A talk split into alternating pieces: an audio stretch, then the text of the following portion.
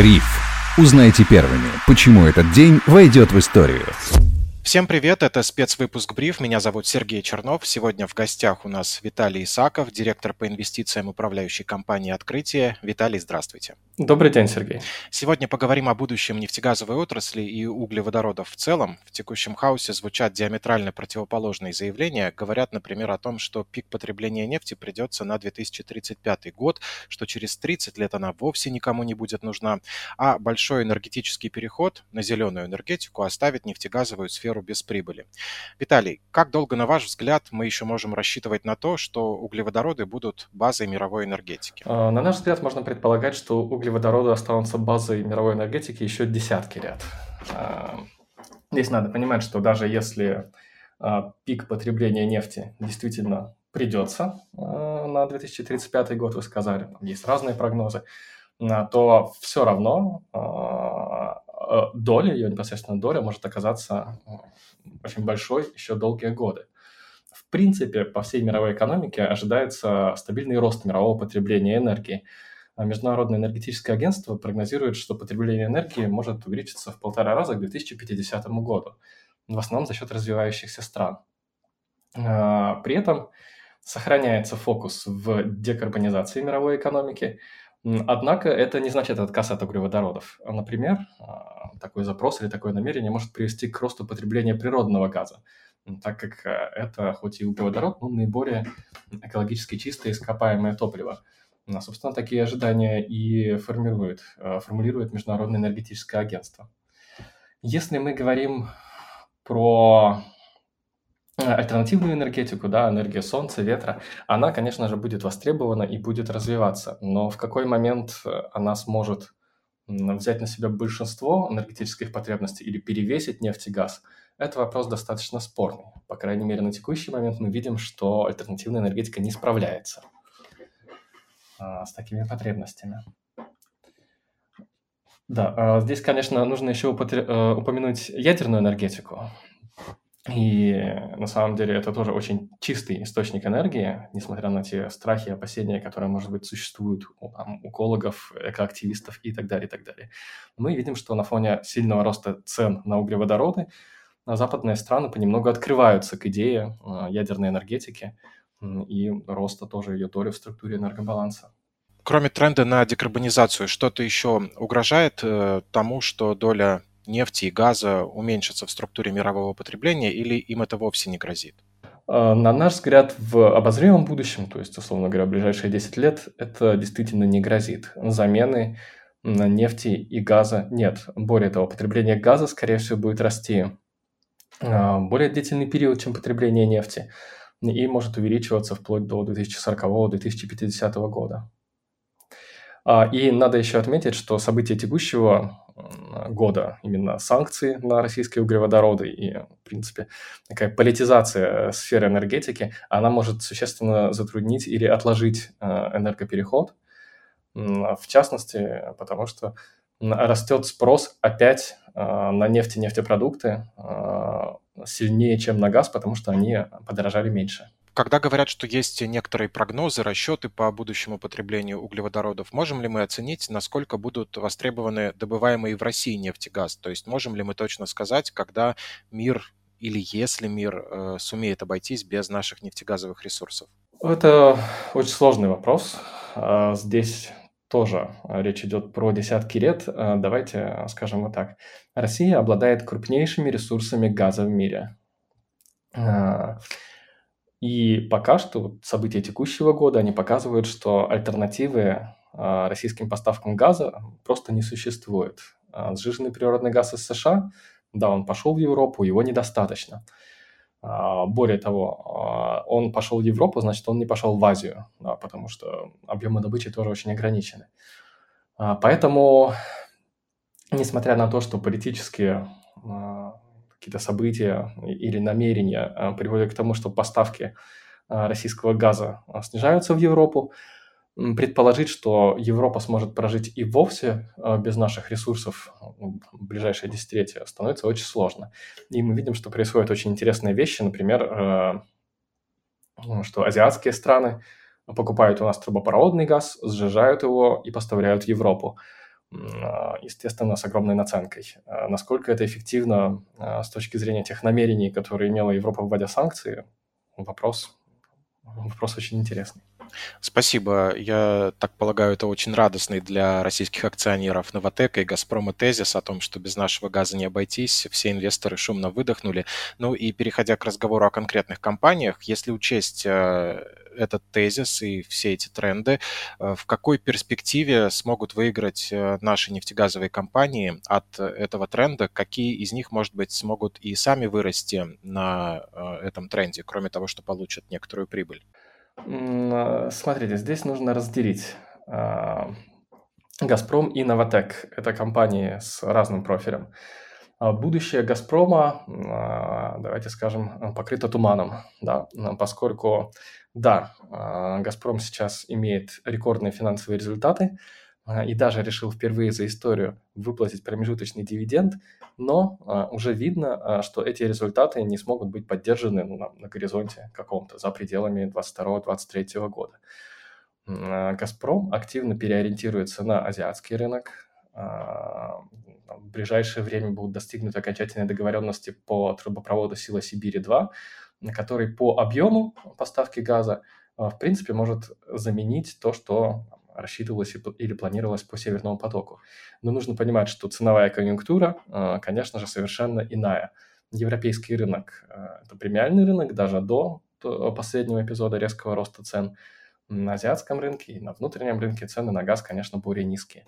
Поэтому прокомментировать будущее «Газпрома» я могу, наверное, только вот так.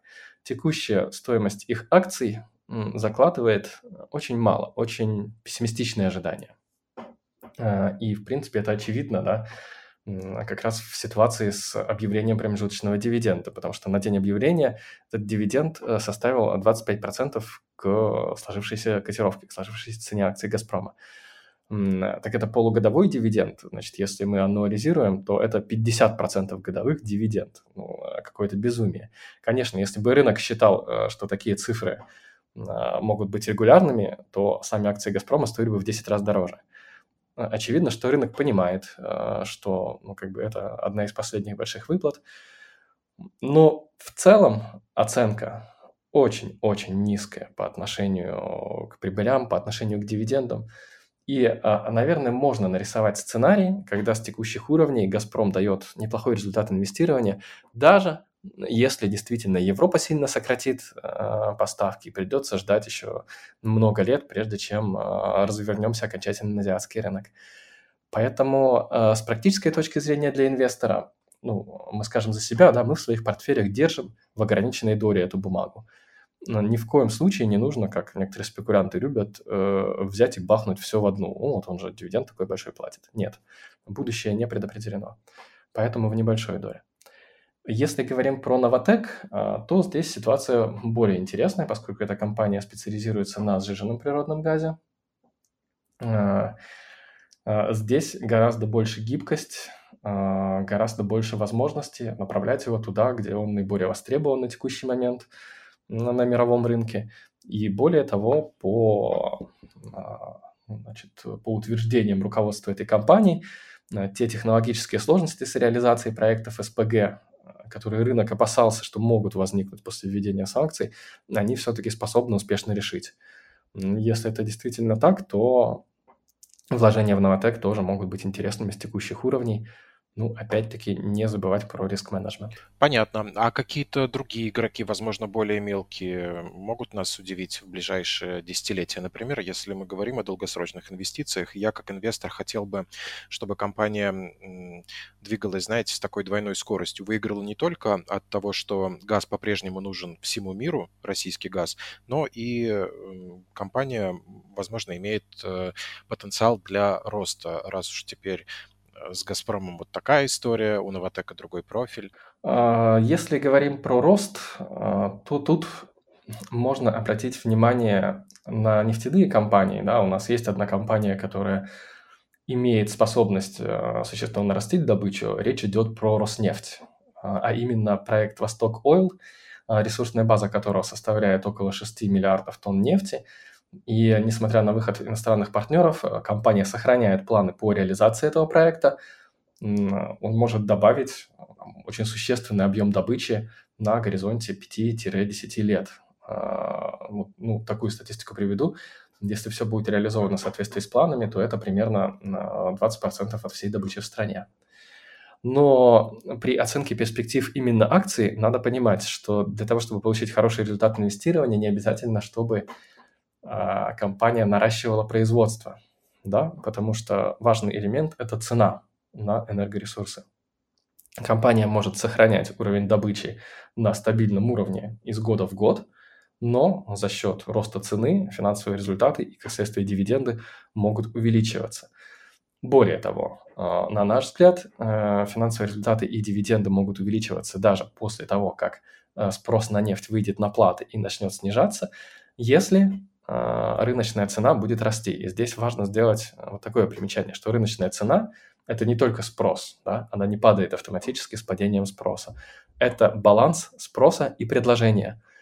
И с точки зрения предложения энергоресурсов, а именно в первую очередь нефти, тут э, есть большие сложности и большие вопросы, поскольку этот сектор был долгие годы недоинвестирован.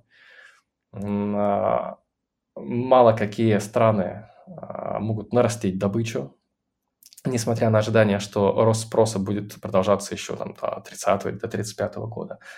И в таких условиях вполне возможно, что нефть ждет долгосрочный, длительный тренд на рост котировок.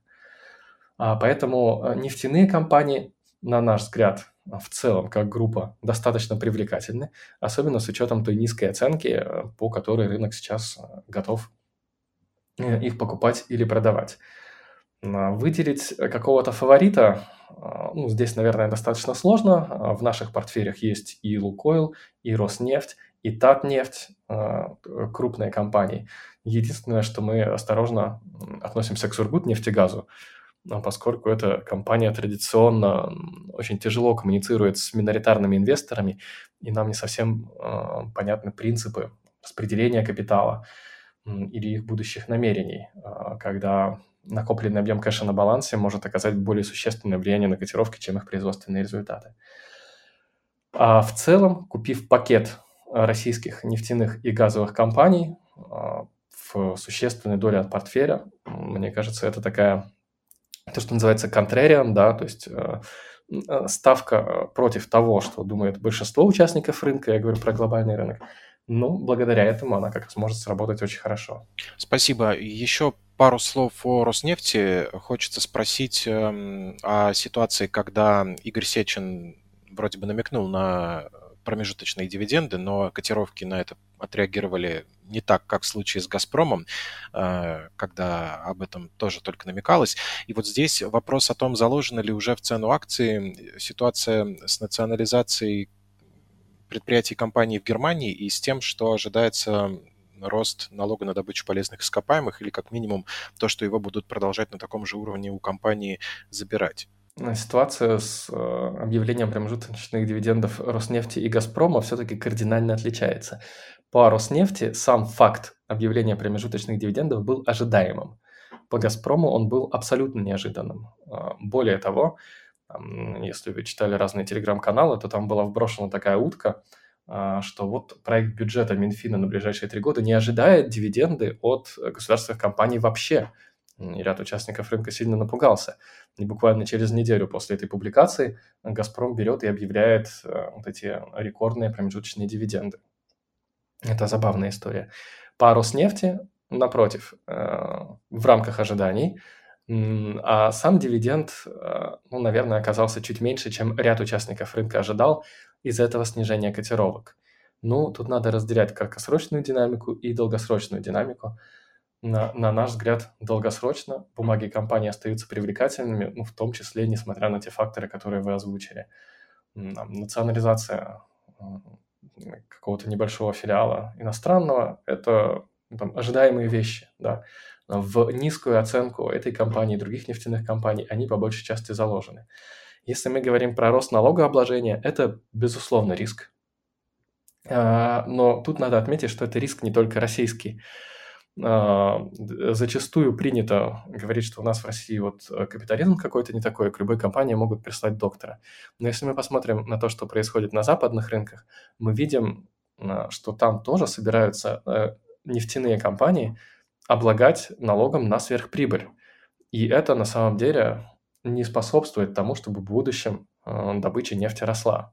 Да, представьте, вы вкладываете, ждете годами, потому что традиционные месторождения там, от проекта до первого барреля – это годы, и потом в итоге а, вам влепляют повышенное налогообложение. Ну, мало какой инвестор будет в этом заинтересован.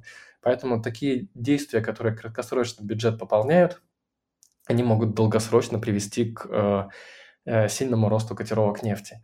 Если говорить про Россию, то будем надеяться, что у нас здравомыслие возобладает и будет найден некий баланс между а, достижением целей по бюджету и стимулированием а, инвестиций, стимулированием добычи.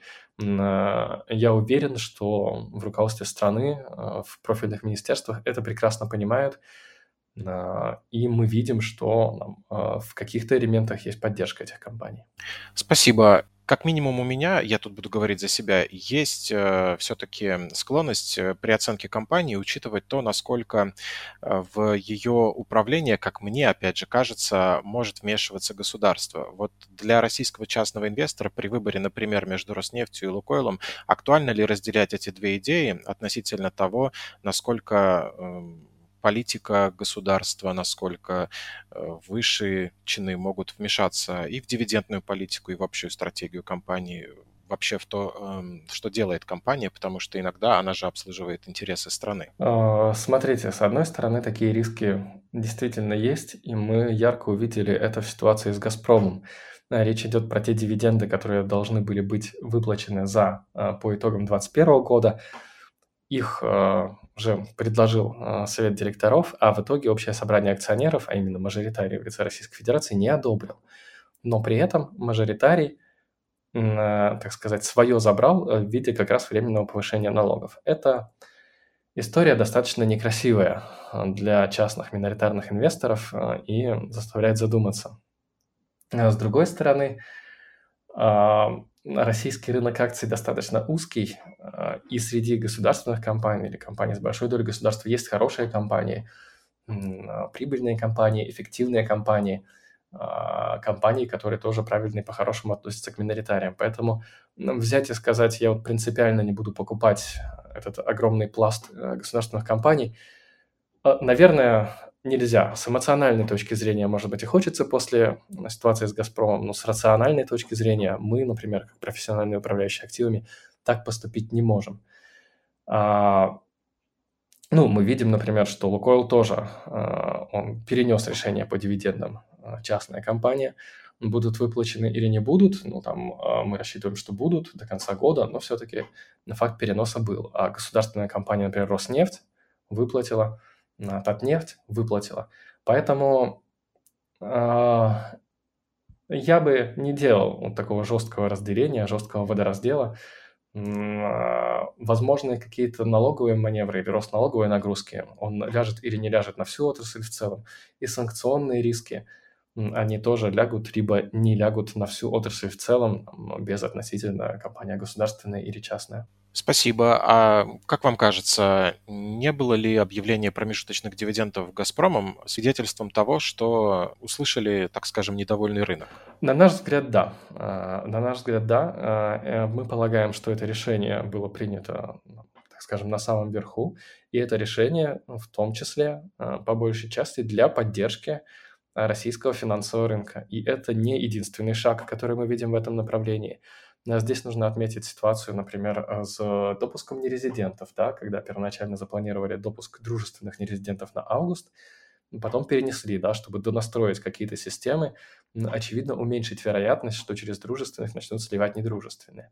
Это можно наблюдать в истории с расконвертацией АДР, когда событие тоже должно было быть негативным для российского рынка акций, но установили ограничения на максимальную долю, а, которую можно продавать за день, какие-то дополнительные условия еще поставили. В итоге мы видим, что как бы два этих события произошли, которых все очень боялись, но рынок не падает, а, наоборот, даже близок к максимуму за несколько месяцев. Очевидно, что как минимум у ряда значит, руководящих лиц в нашей стране есть понимание, что без сильного, устойчивого внутреннего финансового рынка достижение экономического суверенитета невозможно. Поэтому мы оптимистично смотрим на меры поддержки и на какой-то разумный компромисс с налоговой точки зрения и верим в потенциал российского рынка не только нефтегазового сектора. И это действительно радует, что как минимум такой диалог, но есть. Спасибо, Виталий. В гостях у Бриф был Виталий Исаков, директор по инвестициям управляющей компании «Открытие». Спасибо, что нашли время. Спасибо вам. Меня зовут Сергей Чернов. Это Бриф, подкаст для частных инвесторов, которые хотят большего. Подписывайтесь, ставьте лайки, оставляйте отзывы. Хорошего настроения и до встречи.